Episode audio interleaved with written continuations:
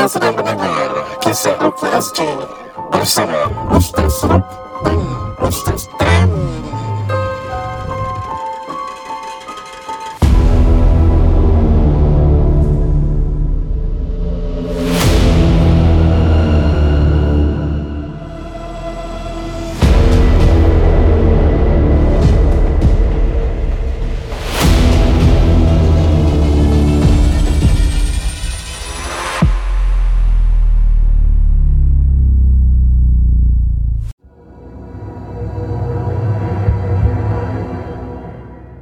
Assalamualaikum warahmatullahi wabarakatuh. Bersama saya Ruknuddin Zainur. Tamliha Hamzani. Anda sedang mendengar rancangan Kisah Rukia SG Straight to the point.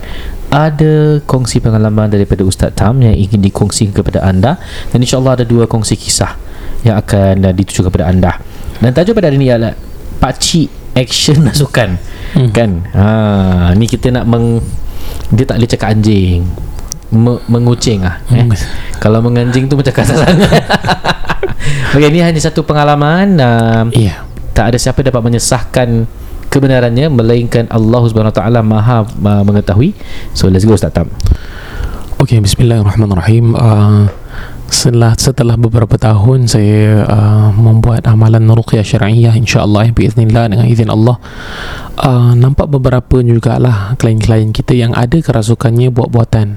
Eh serius? Ah, uh, kita dah buat-buat dan nak tahu benda ni ada beberapa cara. Tapi nanti dia jumpa perawat lain, perawat lain agree dengan dia macam mana? Kita salah. Aku, aku tak boleh come back from there Ya Kalau ada jumpa yang lain Maka lain lah eh Lain orang lain lah katanya ha. Tu masalahnya ada perawat-perawat uh, yang mengiyakan apa yang klien melalui dan uh, ada klien yang akan cari perawat yang akan mengiyakan apa yang dilalui. Hmm, hmm. Tak ada apa-apa pun dia cakap ada apa-apa. Ya Eh? And kita bukan pak sanggup maksudnya ha, Contoh kalau orang tu tak ada Dia nak kita agree Kita cannot We cannot agree on that Ah, tapi kalau nak jaga hati okey. Tapi kalau sebagai perawat you main agree dengan semua apa cerita dia cakap means you have no stand. Ah, you tak ada principle. Dan kemudian macam mana you nak jadi orang yang uh, menjadi amanah? You tidak because you terlalu memihak. Ah, you are very biased. Just because Kami hamiha apa? Ah, you terlalu memihak kepada seseorang tu yeah, Because they pay you You must listen to them That's not the way Kalau you buat cara macam tu uh, Ni in the end uh, akulah perawat terhebat dalam dunia lah. okay. Takut sih. Ah, Masalah ya InsyaAllah eh. Okay Kita mulakan. Bismillahirrahmanirrahim. Jadi bila saya datang ke satu rumah ni Biasanya dengan harapan Tak ada apa-apa lah. Ah, Kita tak nak pasien kita ada apa-apa ah, Tak semua benda kita kena rekod Tak semua benda kita kena buat review Of kita punya ruqyah. Once in a while yes. Jadi kita boleh share. Ah, Kemudian bila saya sampai Diterangkan Ada beberapa tanda-tanda gangguan. Okay okay Kita biasa dengar Bismillah. No judgement. Kemudian bila saya mula baca Saya tak ingat ayat apa lah. Saya tak ingat betul-betul. Di antaranya lah. Tetapi uh, Lebih kurang pada The first uh, quarter. I think kalau tak silap saya Syahid Allah uh, Kat area tu lah Sekali dia pun start Badan dia start mengeletang Ah, Saya tak buka mata Saya tentu ngantuk Ustaz masa masalahnya anta cakap gitu, anta bergilik. Minta maaf. Ha, Jadi bila dia dah menggeletar Saya pun buka mata. Saya melirik. Saya tak buka semua mata Pasal saya agak ngantuk. Saya, saya buka mata sikit. Ih member dah gerak Member dah gerak. Saya pun cakap Ini mungkin lambat ruqyahnya. Okey tak apa. Kita dah mentally prepared. Kemudian bila dia start Dia mula ketawa.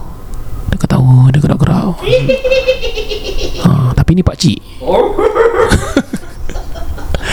Ha, tiba-tiba dia pun melompat dengan buka kuda-kuda. Bam. Hei kesali mengalir di kau. Tak lah, sorry, sorry, tak, tak. Okay. Ngalilah ni kau. Sampai situ dah buka kuda-kuda. Saya pun, apa lagi, saya pun tolakkan kursi saya ke belakang sikit. Sekret. Pasal saya tak nak kena terajang. saya belakangkan sikit kursi. Agak sempit tempat rumah tu eh. Uh, sekali bila dia dah start tu Pakcik tu pun buka langkah Dia buka langkah So saya punya mindset Pakcik kalau buka langkah Mesti silat Mesti silat tak tahu mana punya perguruan lah dia dah gini tetapi bila saya analyse saya tengok eh ini bukan gerak langkah pers- dalam dunia persilatan ini lebih kepada tai chi Tai Chi ah tai chi Ding ding ding ding ding ding ding ding ding ding ding ding ding Hey! Astagfirullah Minta maaf. Minta maaf Terus over pula. Jadi bila dia dah buat gerakan tai chi tu Dia huyung ke kanan Ke kiri Dia ambil Dua tangan dia. Saya tak tahu tu tai chi ke Itu qigong ke apa. Ah, ah? Saya tak tahu jujur eh. Tapi kita banyak juga tengok Apa ni Orang kata uh, Journey to the West kan. Jadi saya tengok banyak Sana Wukong cerita. Jadi saya agak tahu sikit lah Pergerakan tu. Dia gerak kanan kiri kanan. Saya okey Saya tak ada masalah. Okay Tapi masalahnya Bila tai chi nya tu Dekat dengan muka saya. Dekat Makin dekat. Jadi sebagai perukia yang kita relax lah Kita tak nak kancong Saya relax lah. Pasal saya tahu Kalau dia nak anu Mungkin saya dapat tepi Sekali. Dia tak pukul kasar tau dia pegang-pegang muka saya lah. Gendang, gendang Dia pegang-pegang muka aku. Saya pun elak-elak lah. Macam tak berapa selesa lah. Dia pegang-pegang-pegang Eh tak selesa kena hidung. Terus aku macam Dengan keluarga dia Tahan dia Tahan dia, tahan dia. Sekali dia bawakan pakcik tu duduk. Kemudian pakcik tu macam membonggokkan Dia mula lagi Tangan dia, dia macam Dia gini-gini. Dia tunduk kat, kat sofa dia tu. Tangan Dua tangan dia dah naik. Itu drunken monkey lah ke eh? Ah, dia yang kata yang drunken tu Drunken monkey lah bukan drunken master eh. Dia drunken master Ah, Tapi dia master. ikut um, Macam seni tari Ya. Mabuk lah gitu Ah, saya pun tengok sekali saya tanya bila isteri dia dudukkan dia, saya tanya susah tak you nak dudukkan dia? Bila dia tolak dia macam nak susah tak? Tak lah ustaz okey je. tak rasa berat. Dia tak rasa berat kan? Okey. Saya nak check. Kemudian saya cakap pak cik tu, "Cik, cik, cik sandar cik, cik sandar." Dengan bila dia dalam drunken master tu, toink dia sandar. Dengar dengar. Sami'ana wa ata'na dia top dia sandar. Oh bagus jin ni sekali ada beberapa tanda. Nak jadikan cerita. Kainnya tersilak Jangan risau tidak menampak tidak nampak tak ada penampakan dalam kainnya. Tak ada. Dia tak tersilap. Dia tak tersilap sampai atas, dia tersilap bahagian bawah sedikit. Saya kata dia tuan, Iya pakcik eh? Ha, tuan Haji nampak dekat nampak lutut tu. Tutup lah. Dia pun tutup. Cuk, cepat je dia tutup. Jin tahu aurat ke? Ah itulah. so aku cakap dia ni dah main tai chi dengan aku, dia dah sandar, dia dah tutup aurat. Kemudian saya nak test je. Okey, Tuan Haji okey. Tuan Haji dah okey, Tuan Haji buka mata. Dia buka mata. Oh, dah saya dah okey. saya dah okey. Dah Tuan Haji dah okey. Tuan Haji dah okey. Actually, to be honest, itu bukan rasukan. It's too easy. Dia tak ada resistance. Bila tolak tu Dia macam tak ada apa-apa gitu. Nak kata separa pun tak macam. Kemudian It's not hard. There's no intensity. Dia tak ada macam Growling. Dia tak ada macam Screaming. Dia tak ada air liur uh, Terkeluar nak muntah. Dia tak ada macam Pergerakan yang pelik-pelik. Yang yang tai chi tu Very human like Nampak sangat Jadi apa sebab agaknya pakcik tu buat gitu eh? Okey, dikatakan ada pergaduhan di antara ahli keluarga. Saya tanya. Saya tak tanya pak cik tu, saya tanya orang lain.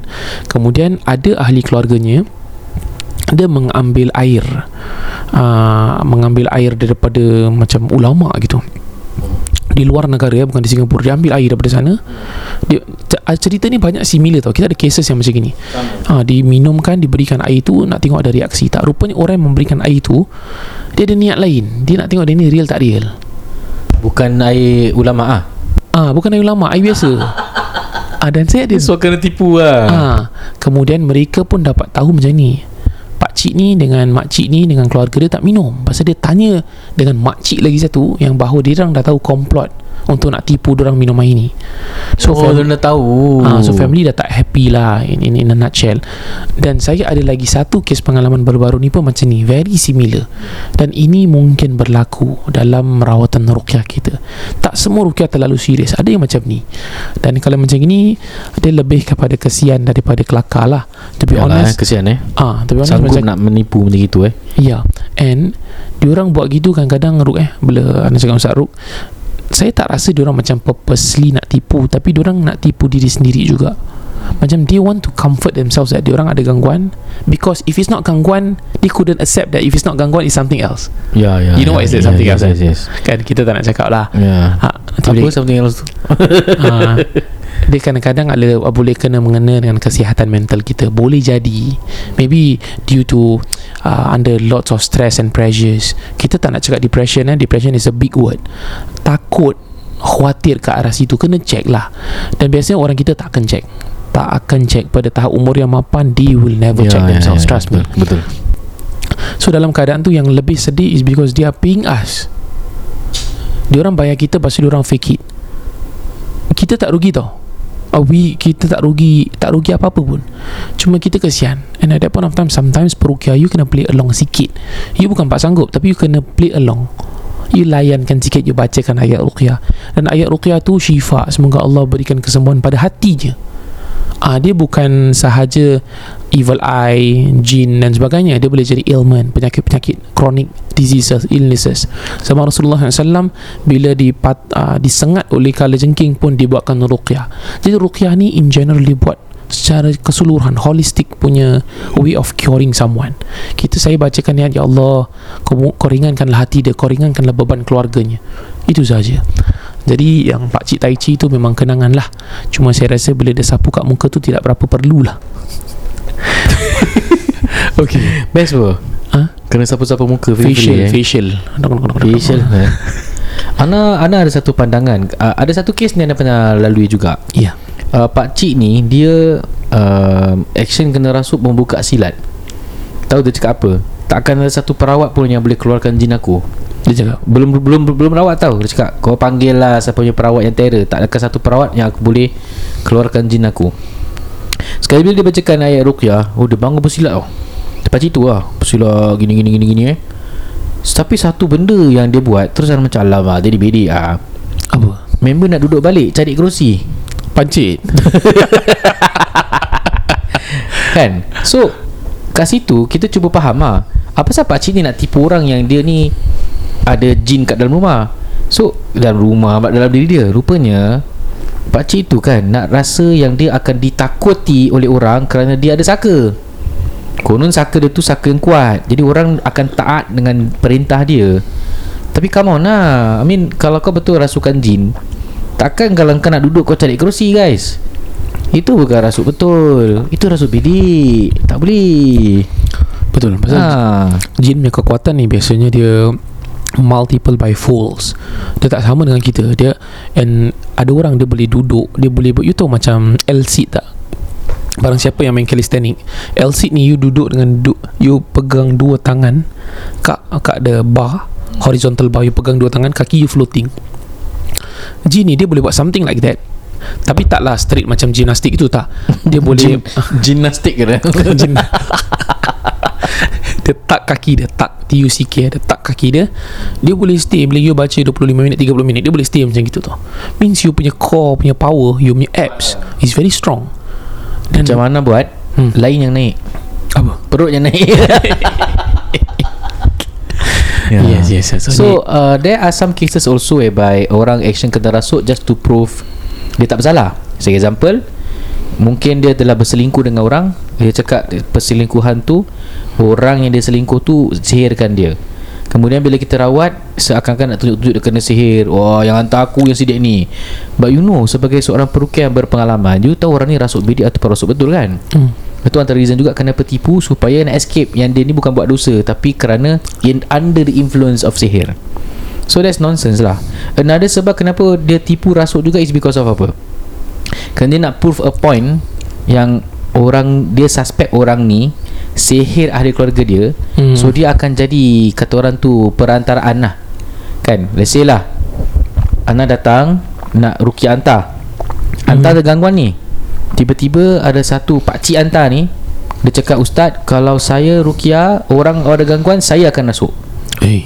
Ha, So bila Ana rukiah kat hantar Pakcik hantar rasuk hmm. Hmm. Eh, pakcik hantar akan cakap Yang hantar dia ni adalah Hmm. Bapak mertua dia Hmm. Bermakna dia nak tunjukkan point yang Bapak mertua dia ni jahat lah So Dia pak, betul pakcik ni pre-plan Dia akan kena Yes rasuk dia pre-plan Ha tak boleh gitu Tak pasal Kerja part time ke apa Bukan Pasal dia nak proof yang Orang lain jahat Dia betul Oh okay, okay. So there are cases macam itu Fake rasuk Nak Hmm. membuktikan satu point Another Okay. case pernah dengar juga Ada action kena rasuk Because dia nak tujukan Kepada salah satu ahli keluarga Sebagai penyebab gangguan Astaghfirullah. Dan lebih lagi Asfar remember satu case yang orang action rasuk tu Oh yes. Ah ya yeah. So dia dia action rasuk is because of apa Tak ada orang dengar Luahan dia kan Oh, ah yes correct.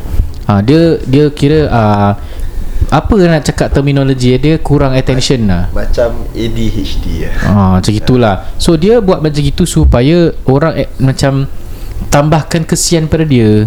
Orang tu akan macam lebih more caring dengan dia. Konon macam ada gangguan. Jadi dia, dia akan rasa ada that spotlight. Ataupun disebabkan tak ada nak dengar dia, dia buat hal kena rasuk jadi orang pun akan dengar cakap dia. Hmm. So dah banyak kes para penagih haji kenapa orang action kena rasuk just to prove a point. Tapi Hmm. ingat wa makaruhu makarallah wallahu khairul makirin. Engkau boleh tipu daya orang.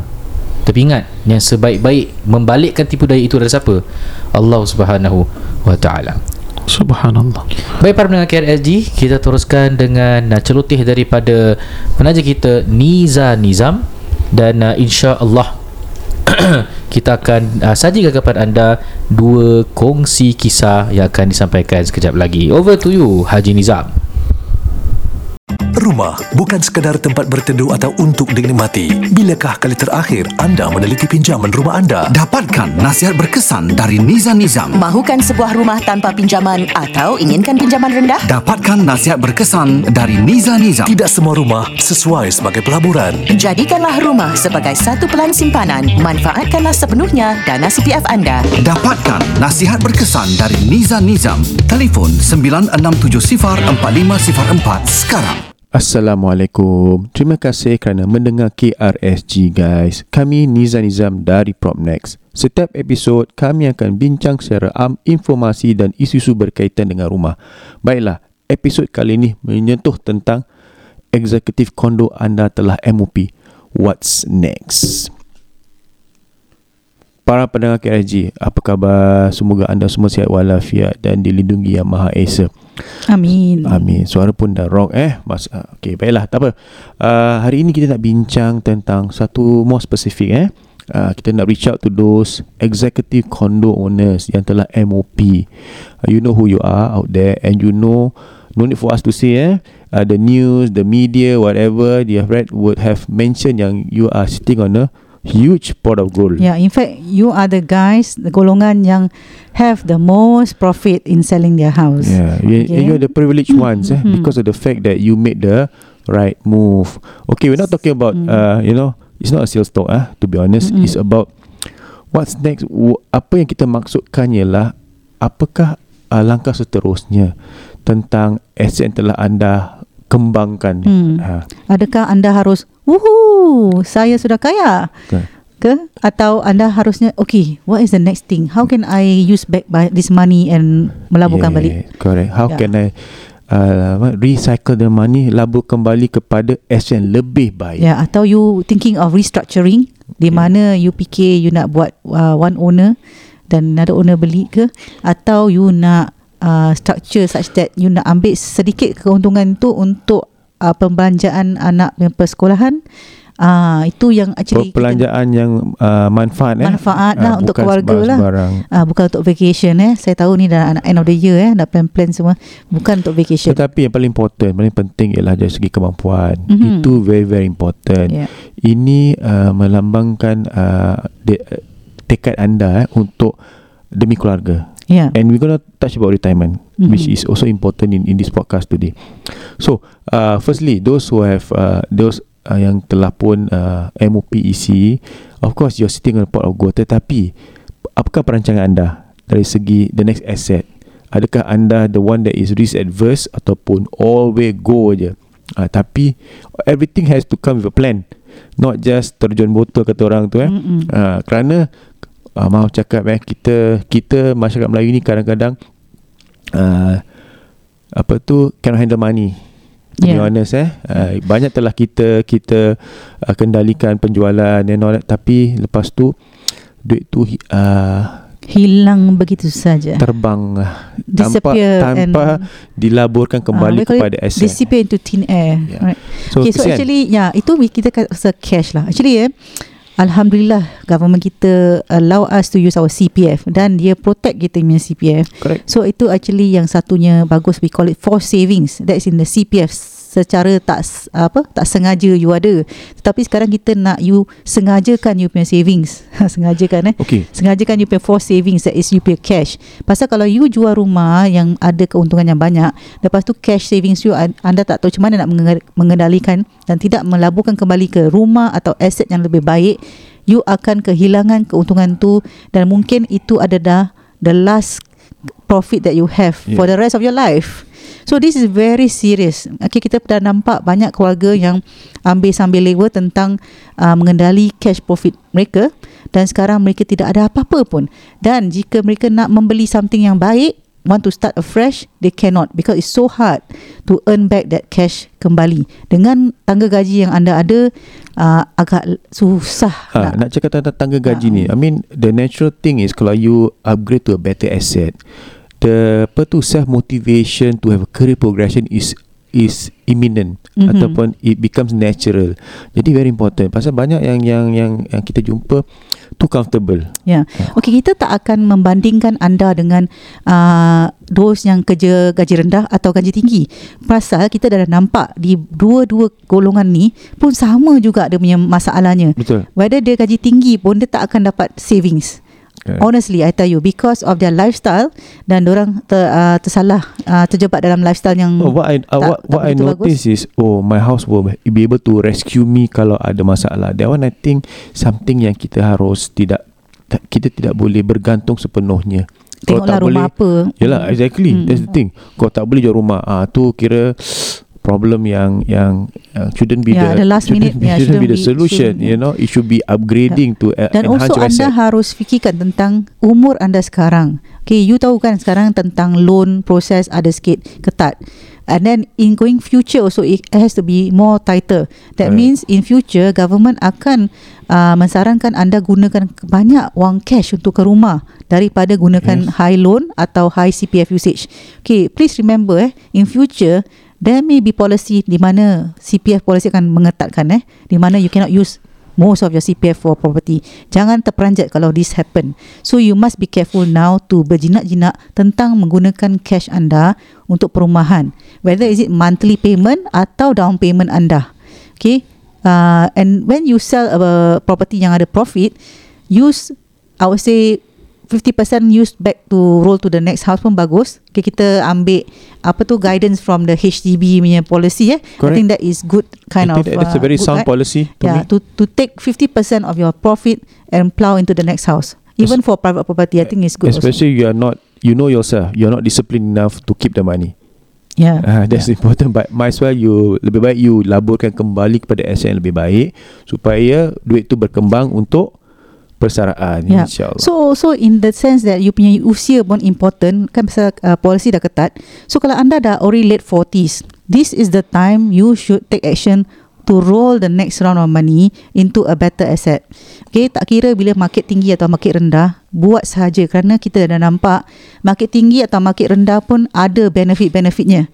Okay, there is uh, tempat-tempat yang bagus untuk anda Yeah. invest atau beli I eh. mean this golongan especially because their income is strong. Yeah. Uh, but they have a lot more responsibilities, liabilities. So kita nak help you to minimize those things Yeah. and enhance your asset. Ya, tapi Nizam kita dah pernah ceritakan before in our previous podcast di mana walaupun gaji anda tidak tinggi tetapi anda menggunakan cara-cara yang betul di mana kita dah uh, sarankan tentang invest the right property. If you start right and you follow the next step right dan the third step right, insya-Allah ia akan dapat memberi kesan yang baik untuk anda sekeluarga because kita pernah ada pelanggan yang gaji tak tinggi sangat tetapi boleh pula upgrade from 4 room flat HDB ke 3 bedroom EC dan after that ke 4 bedroom EC Itu masalah Ah. uh. masalah maaf saya nak celah sikit tapi saya rasa terharu ah the past few months ah, kita punya HDB punya apa tu clients ah yang buy HDB and using uh, using bank loan or CP uh, or HDB loan di say bang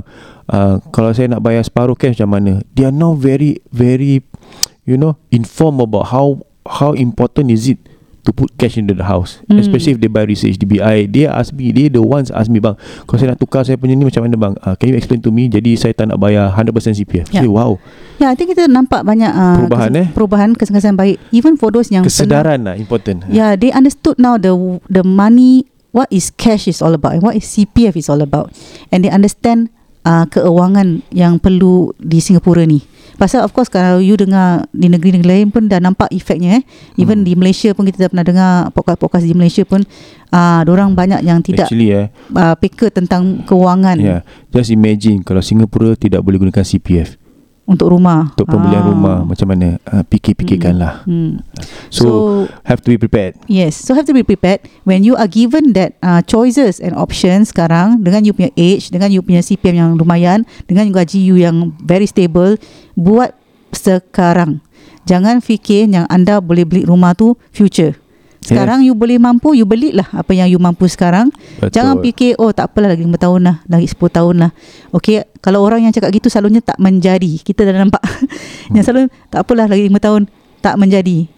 Uh, it has to be from now. The plan has to be from now. And, Important Yang penting Hari ini jatuhkan niat Dan insyaAllah uh, Akan dipermudahkan Dengan Perbantuan Nizam Yeah. Nizam so Singapura ni please note anda harus cekal dan berwawasan. Pasal remember we are just a single red dot di mana banyak orang-orang di luar negeri sana pun menurut, uh, lihat kepada negeri kita. So we cannot afford to be thinking 55 is a number that we were relax mode. Kita autopilot, kita jolly-jolly mode atau you know Joli-joli like don't care about things cannot eh.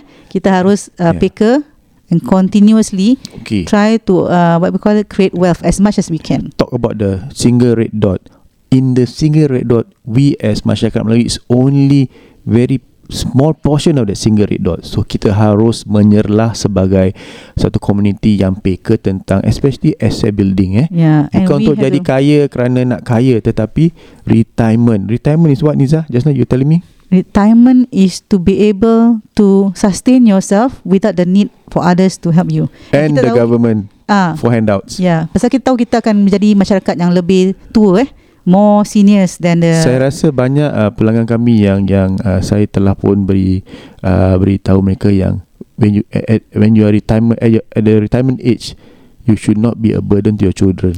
yes. Yeah, you must be self sufficient.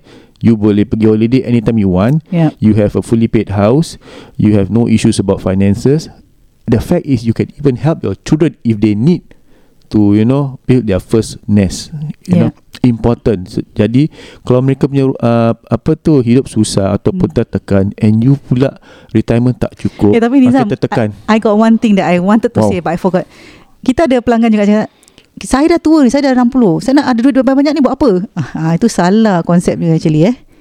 Hmm. Walaupun anda tak ada, duit itu akan anda boleh wakafkan atau anda akan berikan kepada orang-orang yang memerlukan. Hmm. Okey, ini akan menjadi tambah pahala mereka Paid dan insya-Allah lah, menjadi doa-doa untuk mereka masuk Ya. ke syurga. Amin, So ya actually Rabbal there is more you can do with your money. Please don't be short-sighted. Don't be uh, putting limits on yourself. Yes. Okay. Uh, Don't have uh, limiting beliefs. ya, jangan put that belief, uh, limiting belief yang kita tak pernah. Okay. Of course, Uh, limiting beliefs have to. Uh, I mean, you have to come with the right kind of process, right kind of, uh, you know, uh, Dorongan dan sokongan. and also kemampuan, not just Mhm. anyhow. Uh, so that's important. That's why Nizam Nizam here to always guide you. Not Dan beri anda nasihat-nasihat yang berkesan insyaAllah. InsyaAllah. So para pendengar KSG, there's only one number to call 96704 Exactly. Over to you Ustaz. Alhamdulillah terima kasih NNN Alhamdulillah sekali lagi para pendengar KRZ yang budiman cakap punya cakap apa ni ramai juga bersama-sama Nizam Nizam sampai ke hari ini terima kasih for supporting Nizam Nizam sama juga boleh you support orang you support kita juga Alhamdulillah uh, anak isteri kita semua sihat dapat makan dengan elok kerana banyaknya sokongan para pendengar KRZ yang budiman thank you so much Masya Allah Kami sangat-sangat uh, teruja kan nak ucap terima kasih kepada awak semua. Hmm. Kalau boleh saya nak kasih each of you satu easy link card KRZ. Hmm. Tapi memandangkan ramai sangat. Stok pun terhad. Korang belilah. Eh, Ustaz Tang dengan saya ada jual KRZ punya easy link card. Belilah kan? I think uh, kita akan buat the next batch uh, kita buat next batch lah We'll try to improve on our uh, design dan sebagainya lah insyaAllah. Ni kira bukan pasal nak untung tau. Just because for you guys ah. Pasal Somehow collectibles ah. Memorabilia Yes. Memorabilia Memorabilia Diam lah. Pabang kali saya mulakan dengan kongsi kisah yang diberi tajuk gamelan. Iya Here goes Assalamualaikum dia Ustaz Tam dan Abang Mamat. Eh, kalau Abang Mamat ni macam saudara aku ni. Iya. ha, Orang panggil aku Mamat ni saudara je. Ha, Okay It's me. Tu tak disebut namanya. And I know you will have an inkling of who I am Through my playful way of addressing you. Today I want to share a rather unsettling experience That membuatkan saya ketakutan. Allow me to narrate the cerita Dalam nada yang friendly A few years ago, there was a night when something strange occurred bila saya sedang tidur sendiri di balkoni. Mhm.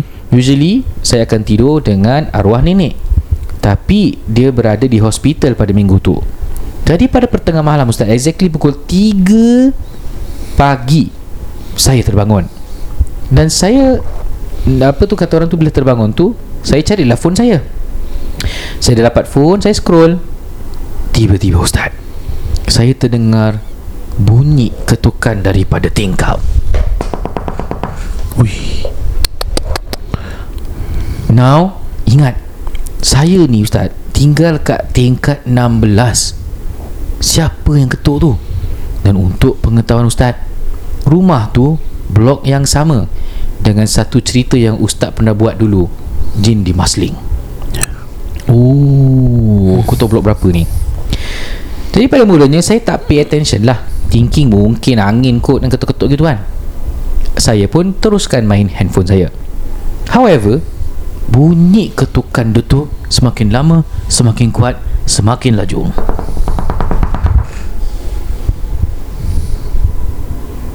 To my surprise Saya ada dengar Suara yang begitu menyeramkan Ustaz. Dia berbisik dalam bahasa Melayu. Dia cakap Saya kasih contoh nama dia Nana eh Nana Bukalah tingkap. Subhanallah Ustaz. Punya terkejut saya Goosebumps satu badan. Dan tiba-tiba saya ketakutan. Saya rasa macam saya ni kena paralyzed Tiba-tiba tak boleh bergerak. Bila saya punya ketakutan semakin menambah Saya pun ada dengar bunyi Ting tang ting tung Ting tang ting tung Ustaz Saya dengar bunyi gamelan. Dan bunyi gamelan tu Kat luar tingkap ketukan tadi. Sekali lagi Saya nak ber, Kata orang tu emphasize The peculiarity of this situation. Siapa nak main gamelan pukul 3 pagi Ustaz? Luar tingkap di tingkat 16 Ui. di Masling Eh Saya cuba nak maintain saya punya composure. Hmm. Saya baca suratul ikhlas tiga kali. Dan saya berserah kepada Allah Untuk bantuan. Ustaz Sayangnya Situasi makin teruk.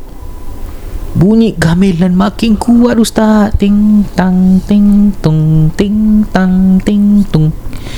Secara tiba-tiba Ada sesuatu Yang violently Hentak-hentak pintu di luar rumah. Seakan dia nak masuk dalam rumah ni. Ustaz Saya ketakutan. Saya nangis. Saya panggil ahli keluarga saya lain. Tapi diorang tak boleh dengar suara saya. Now Masa yang berlalu tu Seperti membuatkan keadaan tu rasa lama sangat-sangat Ustaz. Eventually Saya terus baca. Apa-apa surah yang I remember Sampai saya tertidur sendiri Bila saya bangun hari keesokan Saya nampak kat badan saya Ada lebam-lebam. Hmm. Jadi saya share lah Cerita-cerita yang menyeramkan saya Dengan keluarga. Ustaz Nak tahu tak? Pelik lah sangat Ustaz. Rupanya Adik perempuan saya eh, Mimpi Memakai Pakaian gamelan Dan Menyuruh adik saya tu Ikut saya sekali Sambil main gamelan. Eh busy apa ni cerita? Itu adalah perkara yang pelik Dan dia berlarut Ustaz. Dan kami percaya kami dua beradik Kemungkinan ada saka. However, thankfully Events seperti ini dah berhenti. Hmm. Dan kita tak rasa Dan kata orang tu mengalami Benda-benda seperti ini. Ya. Sekarang ni kita pelik Apa maknanya dengan benda-benda yang berlaku ni? Dan kenapa tiba-tiba dia berhenti? Patut tak kita rasa concern Dengan tiba-tiba berhenti? Thank you for your time Nak cerita-cerita saya. Dan saya menunggu respon dari Ustaz. Sekian Wassalamualaikum Nama gelaran ni saya bagi Daripada Nana. Okay Maksudnya Seram apa ni cerita? Maksudnya gangguan tu tiba-tiba dah tak ada lagi lah Ah, ah. Okay well, Is that a good sign or not? Definitely it's a good sign It's a good InsyaAllah side stop lah. It stops. Cuma I think this is by far One of the most uh, Eerie story And Oh, very uh, For Ni nak me kena kasih warning lah uh, I think very disturbing Warning kisah seram hit Kita boleh imagine. That one is outside Dia punya window Koridor ke window luar? Window dua macam ni. Oh window luar Ah, ya, window tingkat 16 S- 16 Maksudnya It is masling eh Masling There is a similar story happen Tapi ni lain. Hmm. So rumah yang Yang tingkat 16 ni Rumah dia tinggi tau. Depan tu Another Hmm. rumah. Okay. Dia sampai tingkat 12 je. You can see something dekat atas. Ui. The thing is Another Cousin of descender Hmm. Pun sama juga Pukul 1, 2, 3 pagi tau Dia tak boleh tidur. Hmm. Dia tengok tingkap. Tu tu nampak apa? Pocong kau tengah lompat-lompat Tapi mata dia tu tengok dia. Okay. Sambil tengok dia sambil lompat tau Tong tong tong tong. Member terus Terus jam lah Dia dah jam Dia tak boleh tahu nak buat apa Dia nangis lah kasi Ah tu masalahnya rumah Hmm. masling ni. Dan cerita ni yang kita pernah cerita uh, few episodes ago eh. Dah lama juga eh. Ah, so Masling ni uh, Ustaz Ruk yang I think kalau tak silap Ustaz Ruk buka cerita Kemudian Kak Niza pun pernah cerita Yeah. So this place has been going on uh, I'm not sure whether I've been to that block ke tidak Wallahu alam saya tak ingat dan harapnya orang-orang di blok tu terjaga lah macam di Teluk Belanga pun pernah. Uh, mereka asyik nampak selendang merah Pontianak not selendang uh, Pontianak baju merah. Wallahu alam. Dan yang cakap ni ni beberapa orang tau. Not not the first person. Dan mereka semua diganggu di malam hari ataupun pagi-pagi. Ada yang ditandas ada yang nampak di dalam lift ada yang nampak di macam dia naik dan sebagainya. Ada lagi satu di Woodlands. Um, saya dah cakap yang dia nampak ada T-boy Belum. Ni cerita apa pula? Ah ni next cerita next. Ah, okay, sorry, sorry. Cerita, Aku dah terkeluarkan Dirty Boy pula. Next, next story. Nama next tajuk story. dia Dirty Boy lah eh. Ah, tak, Okay. tak. Penanggal. Oh penanggal. Ah, ni cerita jarang dengar kat Singapura. Penanggal kat mana tu? Iya, nanti nanti kita Nanti, bicara. nanti, nanti. Biar nanti Okay. kami bicara Tapi kita ya. ada lagi satu Ya. cerita nak kongsi tau. Oh, ya, Sempat okay. lagi satu cerita boleh? Boleh, boleh. Yang tak nak cerita atau nak cerita? Nak cerita eh? Cerita ni berkenaan apa? Okey, jap. Tajuk dia ialah Ting ting ting ting. Okey. Ini pasal uh, Okey, boleh. Saya kena tikal lengan tu yang eh macam seram je. Kasih, eh eh. cerita cerita seram-seram lah tiba-tiba tau. Kita start eh. Okay, let's go. Assalamualaikum Ustaz KRSG Apologies for the lengthy text Apa maksud penampakan yang menyerupai ahli anggota keluarga? Apakah maksud? My mom ada waktu-waktu yang tertentu dia boleh rasa dan nampak beberapa makhluk-makhluk. Tetapi ini tidak berlaku pada keseluruhan waktunya. Ustaz pada insiden yang pertama She was lying in the living room resting And I guess Dia macam terlelap lah Macam doze off. And it was afternoon As as if At that point of time It was Zuhur Zuhur prayer She felt that she was tickled by two young kids when she opened her eyes and she saw two kids yang nampak macam sepupu. Apa ni? Sorry macam anak saudara kita. Tetapi dia besar sedikit. After which budak-budak yang kita nampak macam anak saudara ni mak saya nampak ni tiba-tiba tinggalkan kami tinggalkan ibu saya daripada pintu main gate Ustaz, my nephew is 7 years old while my niece is 3 years old. Tak mungkin diorang. And the second incident dalam pukul 10 malam ibu saya nampak macam saya dah pulang. And it's not lah Ustaz. And I have a habit that if she baring berdekat sofa, saya akan tengok dia dulu sebelum saya masuk bilik. Usually that's our macam call sign lah. Okay. Just a simple gesture yang nak tunjukkan saya dah balik. Okay, kemudian okay, before masuk ke biliknya, she did walk to my room and she saw me. Okay, mak, mak, mak saya ni nak pastikan saya ada di room bilik tu Dia, dia jalan ke arah bilik saya untuk tengok saya ada tak Kemudian dia kata dia nampak saya When she thought it was me She selak the window. Selak selak. Selak, oh sorry. Selak means macam sangkut kan? Stop ah, tu stop ah. Bukan bukan. Ni. Kan dulu rumah ada selak atas. Macam lock. Oh bukan selak kat bawah tu eh? Ba, uh, dulu-dulu atas ah, Mungkin bawah lah Mungkin Okay. bawah. Bawah atas. So the selak eh?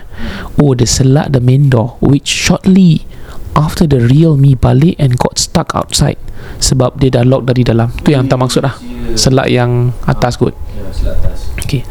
Just for your info We do not experience benda pelik Yang those listed in gangguan rumah Like the both of you mentioned. Example bunyi-bunyi barang jatuh. And our home is Alhamdulillah Setiap kali waktu solat My dad will make the the call for prayers Adhan Bapak saya akan adhan Dan dia akan mengaji. He is a retiree Jadi dia memang ada masa Untuk solat dan mengaji di rumah. Dia luangkan masa lah Masya Allah Just that we don't play ayat-ayat Al-Quran Through TV or radio. Kerana ayah saya selalu baca senang sikit lah. And Ustaz I personally don't feel anything strange. Of course bila dia dah bagi tahu saya adalah juga rasa takut. And I feel it is a natural feeling. Okay, tapi to be honest lah Saya ni memang penakut. So I feel weird If I rasa ada bunyi-bunyi. I'm the type yang akan cari bunyi tu Untuk menenangkan diri saya. Ha, Saya rasa puas kalau saya tahu the source of it. And on some nights I feel very scared to sleep in the dark. Dan saya akan orang kata bukakan beberapa lampu untuk menemani saya tidur pada malam hari. I will try to fight the fear as much as possible. Dan Alhamdulillah Ustaz I belum diuji nampak-nampak makhluk ni. Cuma saya boleh assume lah Benda-benda ni mungkin singgah. Kerana kita merayap selalunya balik lambat sikit Ustaz I don't know. I, I, I may be wrong. So what could that possibly means? And what else can we do Untuk hilangkan penampakan seperti itu? Terima kasih KRSG Ini gangguan anda rasa Persinggahan lah hmm. Kerana tersilap eh, Kita maghrib mungkin tak tutup pintu ke Tutup tingkap ke Ya. Masuk tu lupa bismillah ke Hmm. Balik lambat mungkin tak baca doa-doa ke Ya. Main masuk Walaupun beri salam kan Hmm, Pasal nampak dia pun sekali je Tak banyak kali So Ya. memang ujian dia tu Ternampak seke- sekejap je lah Nak cakap sihir pun tidak Nak kata Gangguan uh, Jin khodam pun tidak kan Hmm. Mungkin yang yang yang singgah dan yang pergilah Hmm. Ya uh, If saya boleh komen sedikit um, Untuk pendengar KRZ yang beriman Elakkan perkataan takut tu Jangan letak dalam Kamus kehidupan anda Cih Busy baik bahasa Tapi susah eh Ah, do not put in your mind that you akan takut ataupun you have fear. Biar fear tu datang naturally. You tak plan. Kalau you dah plan you akan takut, you akan takut. Sebelum takut you dah takut dulu. Contoh saya dan Ustaz Ruk, kita balik sekali Allah uji. Terkejut dah. Tapi kita tak plan untuk takut. Never plan to be scared or to show fear against these beings. Kerana mereka pun makhluk Allah. Takut kita kepada Allah. Inni akhafullah. Sesungguhnya aku ni hanya takut kepada Allah Subhanahu wa taala and no one else. Inilah keyakinan kita. So to reach the level of haqqul yaqin you kena have a proper mindset since the very start insyaallah Baik para pendengar KRZ Dua kisah kami sajikan kepada anda. Diharapkan anda semua terhibur dan belajar sesuatu. Sebelum tu Ustaz Tam ada some words. Alhamdulillah. Uh, jangan lupa untuk hadiri Rukia Symposium 3 yang akan organised by Ustaz Surkundin anda khidmat dalarkan insyaallah at the end of the year eh, apa date dia 23 December. 10 20? am to Tak silap 10 am onwards. 22 December. 23 23 Ya. December. 23 December. Save the date. Kalau tak pergi cuti bersama-sama kami insyaAllah. And I'll, insyaAllah I'll be there. Alhamdulillah. Kemudian tidak lupa juga kami um, back active on YouTube. YouTube. Please, please subscribe like and share insyaAllah. We will go live every Sunday insyaAllah lah. Buat masa ni plan kita every Sunday 10.30 malam. Yes ya. insyaAllah.